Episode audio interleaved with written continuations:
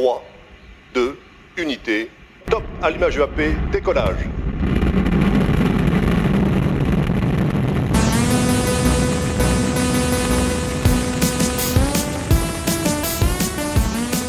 Hello there, and welcome to episode two of Thinking Space, the podcast of University College London's Mullard Space Science Laboratory. I'm Dr. Geraint Jones, and I'll be your host today. The nearest star to us is, of course, the Sun, but despite it being almost on our doorstep, we still don't fully understand how it works and how it influences the Earth and the other planets. In 2020, the European Space Agency, ESA, is scheduled to launch Solar Orbiter, this is a mission that'll study the Sun by swooping inside the orbit of planet Mercury multiple times to look at the Sun from close range, all this time sampling the solar wind, which is a flow of charged particles that streams off the Sun's surface. The mission also has a significant contribution from NASA, which is providing the rocket for the launch and is also funding contributions to some of the scientific instruments on board. MSSL has a major involvement in two of these instruments on Solar Orbiter Extreme Ultraviolet Imagers, or EUI, and the Solar Wind Analyzer, or SWA. I spoke to some of the key people at MSSL involved in these two instruments, starting with Professor Louise Harra, a co principal investigator on EUI. I began by asking Louise to tell us more about the Solar Orbiter mission and its goals. Okay, so Solar Orbiter is a European Space Agency mission and it's been developed over the past 15 years or so, developing the science goals and then working out whether we can actually achieve those with the technology and developing appropriate technology. So, what we want to do with the mission is get in as close as we ever have done with both remote sensing, i.e., imaging instruments, and in situ instruments, which can actually measure what's coming out of the sun itself. We'll get inside the orbit of Mercury, um, and we'll also get, interestingly, out of the ecliptic. So the, the ecliptic, sort of the plane where the, the Earth's orbiting in. So if you go out Yeah. to the ecliptic, you sort of You can look down, yeah, you can look through a different angle, um, look at something completely new. We'll also be obviously orbiting the sun itself, which means we'll be behind the sun a lot of the time. So we'll be seeing behind what we normally see, which is, is also good. Um, but certainly getting in close will allow us to not only observe the sun up close, but also measure what's coming out of it. So one of the things that's important for us is we're currently on Earth sitting being buffeted by the solar wind the whole time. And we don't notice it, but our spacecraft that we're reliant on for navigation, watching our TV, our mobile phones, all that kind of thing are affected by solar wind. So we really want to understand it, and the best way to do that is to get in close. And Solar Orbiter is the mission to do that. So the spacecraft itself is being built by Airbus Defence and Space in uh, Stevenage. That's right. Um, so what what size is the spacecraft? Uh, what, what does it look like? It looks like a large box. Um, at the minute, if you looked like at it, you would see the different panels being populated with communication um, structure, and on the other side, the instruments are being um, integrated and tested. So it, it looks like a big mess of cables and instruments and complexity. It's maybe this the height of two people tall. And it has one of the big features of it is it has a heat shield on the front, and this is one of the technologies that has had to have been developed because we're getting in so close. So if you imagine sending your precious smartphone and chucking it close to the sun, you'd imagine that that would be challenging for the electronics and, and delicate optics.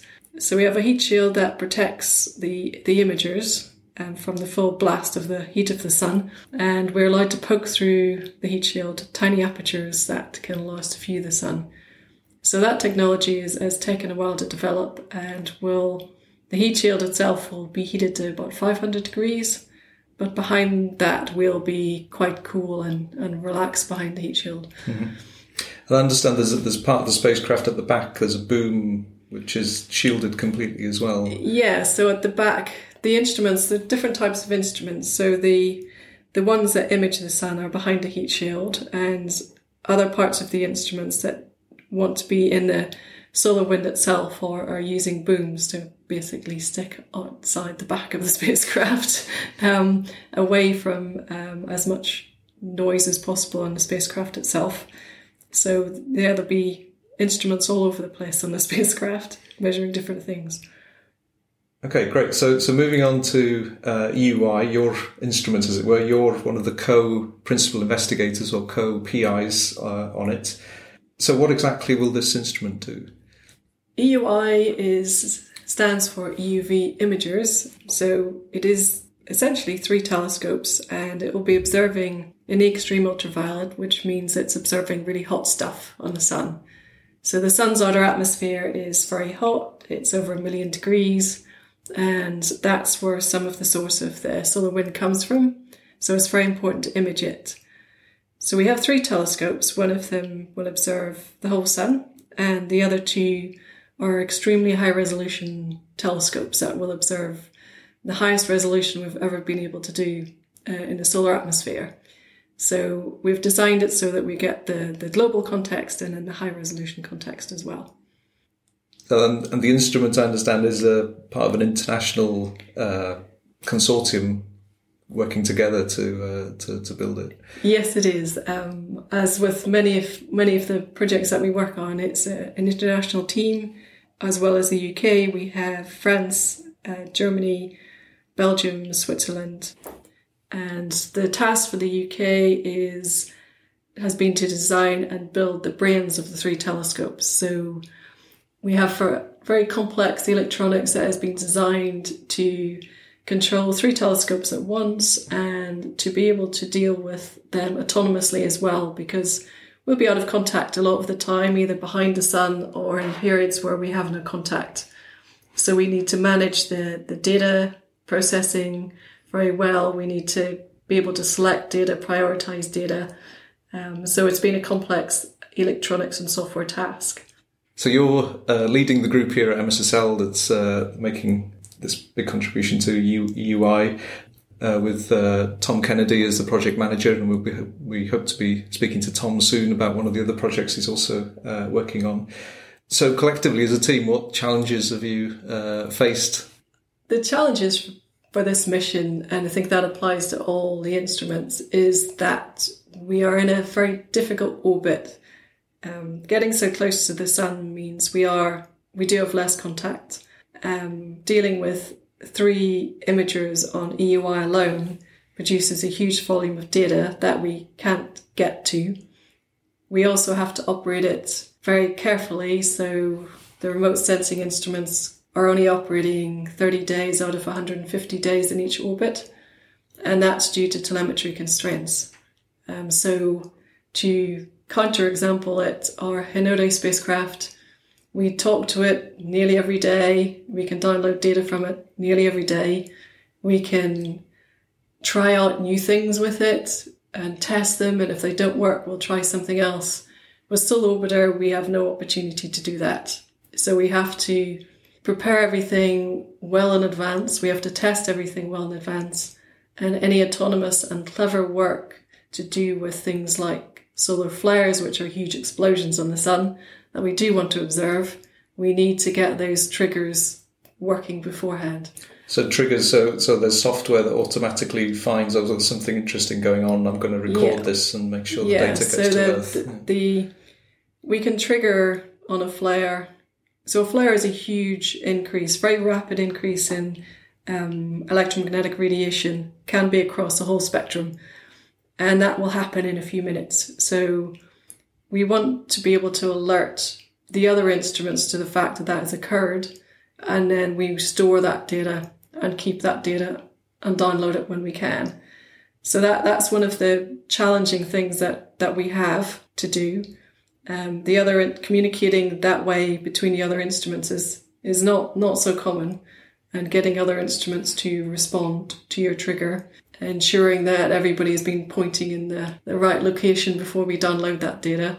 And then, of course, we have the, the challenge of the remote sensing imagers. They, they observe what's happening in the sun, and then there's a time lag before the in situ instruments measure it as it flows past in the solar wind. So, yeah, the, um, the solar wind isn't going although it's going fast, it's not it's, going anywhere near as yeah, fast as light. As light, and, yeah. yeah. So the, the particles, so the solar wind is made up of magnetic field and, and particles. So those those take longer to get the spacecraft. So there is this lag that we have to deal with as well. So there's been lots of challenges that way. But the electronics has been has been very challenging and the size that we've had to build things to because it has to have been small, compact, has to be radiation hard because of the environment we're in. So the components have to be able to resist um, damage to radiation in that so close to the sun. So there's been lots of challenges. We we did try to work out the boards that we have, the electronics boards that we have on the imagers are, you know, they're they're actually quite small. They're maybe the size of a A4 piece of paper, um, each of them, and there's um, a series of those. But each one of those, we tried to work out how big that board would have been maybe 20 years ago and it's it's probably the size of a very large living room um, in comparison. So things have really progressed in what we can do, and the um, complexity and ability to be able to select things, observe in ways we haven't been able to before is is very novel.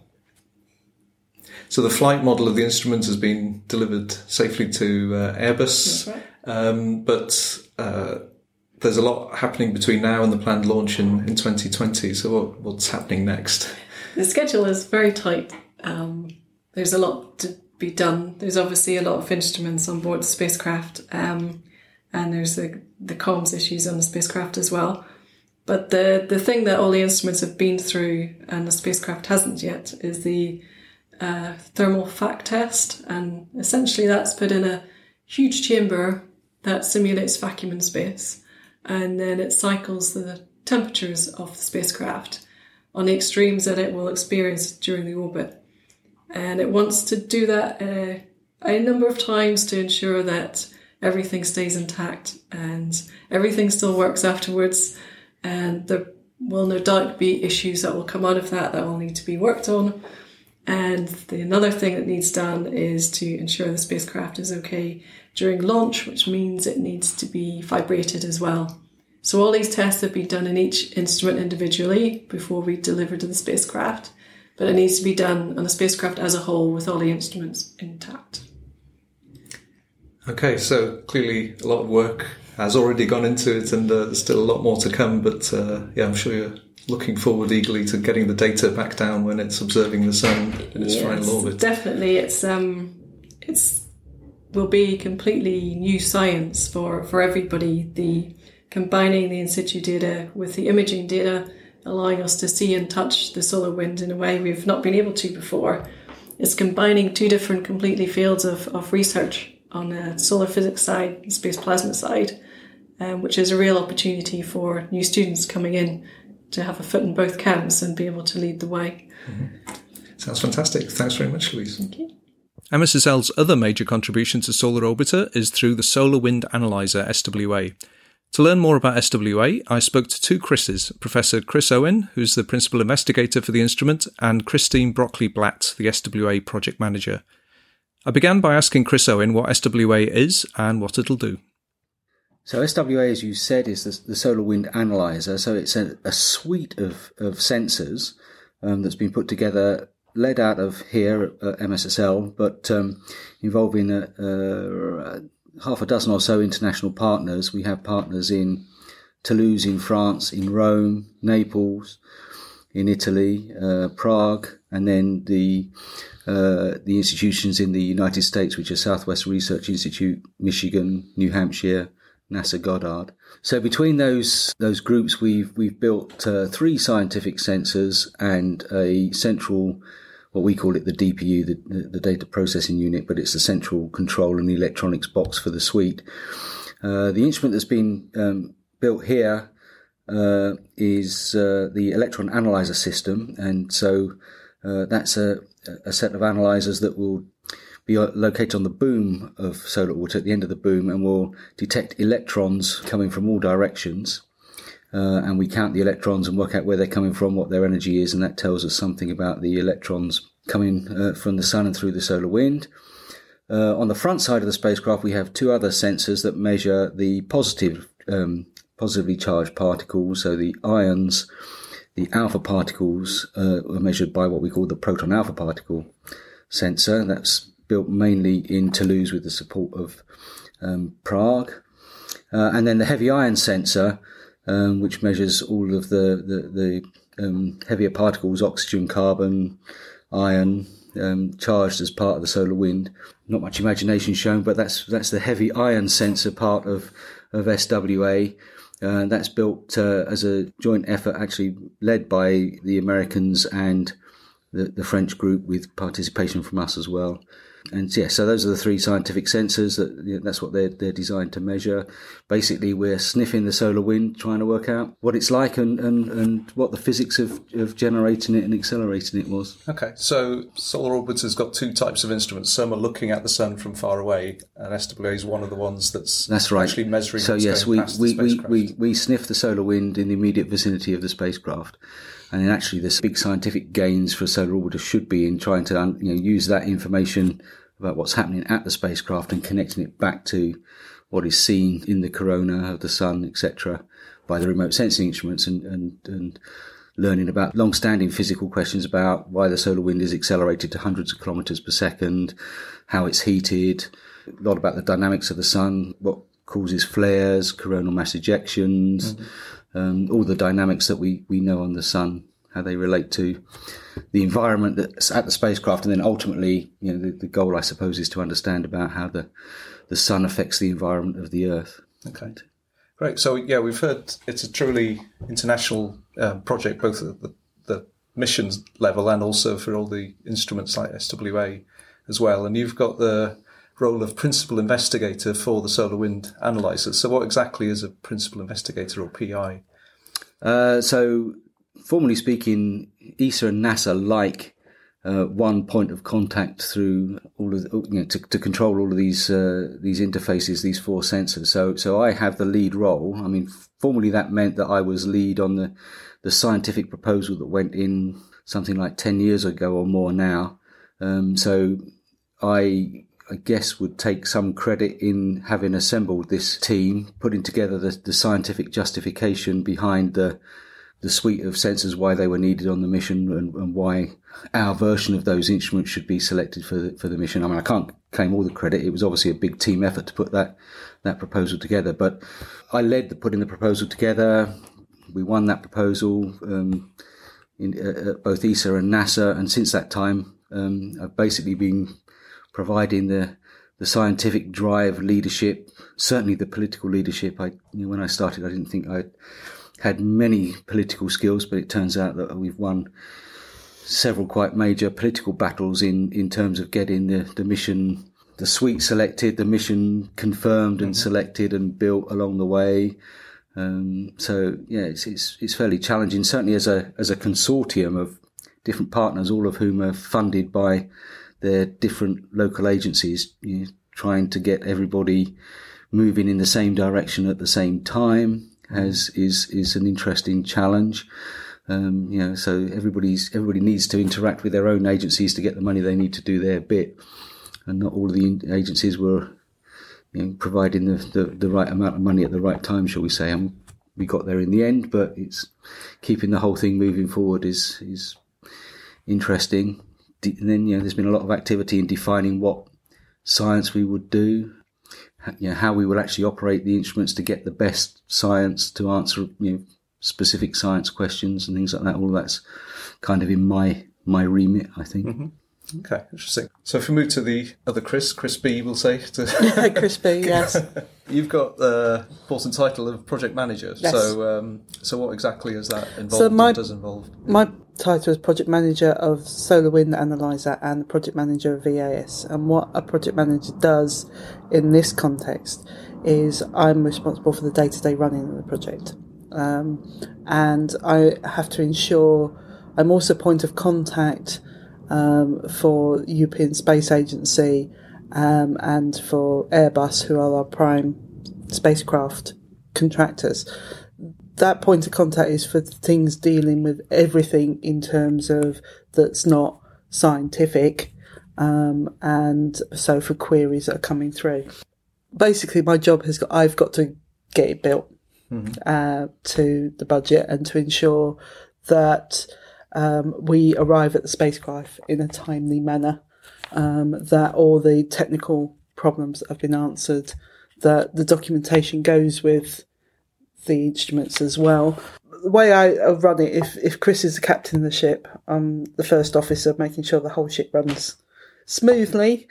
Um, there's times where we feel like we're bailing out, but um, um, but yeah, that that's my job. So every day's slightly different. I'm basically responsible for making sure that that the um, it gets delivered, that the equipment answers all the technical requirements, and that that we, we spend the money responsibly. Mm-hmm. important role then. Yeah. So yeah, it's presumably quite complicated because you're in charge of the MSSL contribution and the whole Yes. suite as Yeah. well. It's Yeah. not just for So- one of the sensors. So I'm, if for some, for instance, if we're coming to a point where we're delivering a piece of hardware, we have to deliver a pack of documents that go with it, and that pack of documents must be able to tell the European Space Agency that it's been tested to a satisfactory level, that all the parts in it come from um, a traceable um, source, what to do with it. So instructions on handling it, instructions on fitting it to piece of other piece of equipment, and I have to make sure that every single sensor, every piece of equipment has that document pack. And it does require sometimes me beating myself up because I'm also responsible for providing that documentation for EAS.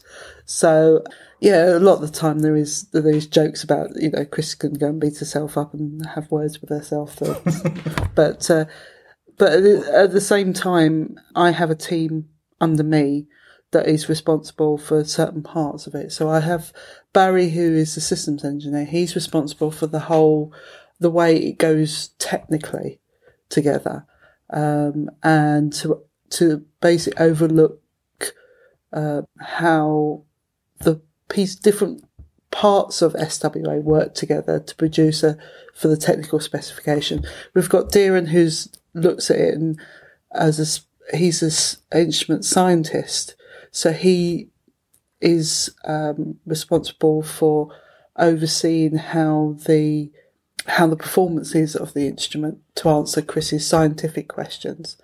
Um, and then under that, we've all got our we've got thermal disciplines, electronics disciplines, AIT, and then they feed in, start feeding into Chris's science team and his operations team. So what was that last one? The acronym IOI. AIT is um, assembly, integration, and test. Okay, and that's once you've built all the parts, you then have to assemble it, and as you as you assemble it, you do testing at different levels to ensure that the, the parts are doing what you require them to do before you spend more time and money building them into the whole thing. So check as you go. So along, you yeah. check as you're going on, um, and it's like a cook making a recipe. You check that the you know the sauce is fine. You check that the pasta's mm-hmm. fine before you put it together in uh, in a meal. Mm-hmm. Integration is putting it all together and how that connects up with the rest of the parts. So uh, integration on SWA is uh, we've tested each individual sensor with its own electronics and ground support equipment um, and then you need to integrate it with the rest of SW. You check to make sure that it's that you can connect the two the different sensors with the, the data processing unit with the harness, and then you then you do test. So AIT, and then of course at when it gets to Airbus, it will go for its own AIT plan there as it's slowly integrated and tested with the, the spacecraft. Yeah. Okay. So I was just going to say, I mean, Chris mentioned a few of the key members of the team, but actually, the, the, the number of people at MSSL that have worked on this project goes into several tens at least. I would have thought, and and and I mean, one of the the, the, the key points of Chris's role that I don't think she emphasised enough was that you know drawing together those disparate disciplines of electrical engineering, mechanical engineering, and, and getting the right people available at the right time is, is absolutely crucial. So Chris has basically, she, she, she talks about a ship and the first mate, then, you know, keeping the, the, the rest of the team, um, working in a coherent manner to meet the deadlines as and when they're required is, is all part of Chris's job because I certainly don't have the capacity to, to, to manage a technical team of that size. And that's before you bring in our international partners and their technical teams as well. So Yeah, and a lot of those people working on this project have al- are also working on other instruments at the same time as well. So it's difficult Yeah. to um, for them to share I mean, their time. Ideally, it would be it's nice to have some one person, one project, but these days, i- in all the people split between projects, we try and limit that. And most people two or I may have two or other three projects to do. And then the good side of that is also you got cross contamination between projects. People may have solved one idea on one project that they bring into another. But yeah, it's it's also a lot of negotiation between other projects in, in certain person's time, realizing what you're going to need in the future, uh, and making sure that person's skill set is deployed in the right way. Um, each each member of my team has a certain skill set that you want to use effectively, um, and you want to make sure that it's enjoyable work as well because we do like having a laugh. Yeah, good. That's almost it for this time. If you want to learn more about MSSL, our website is at ucl.ac.uk slash MSSL. This podcast is on Twitter, ThinkSpace Chat, one word, ThinkSpace Chat. If you've got any questions or comments, then please do get in touch. Thanks to all the contributors and to you for listening. This podcast has been made possible by the support of the UK's Science and Technology Facilities Council through a public engagement fellowship. Until next time, goodbye.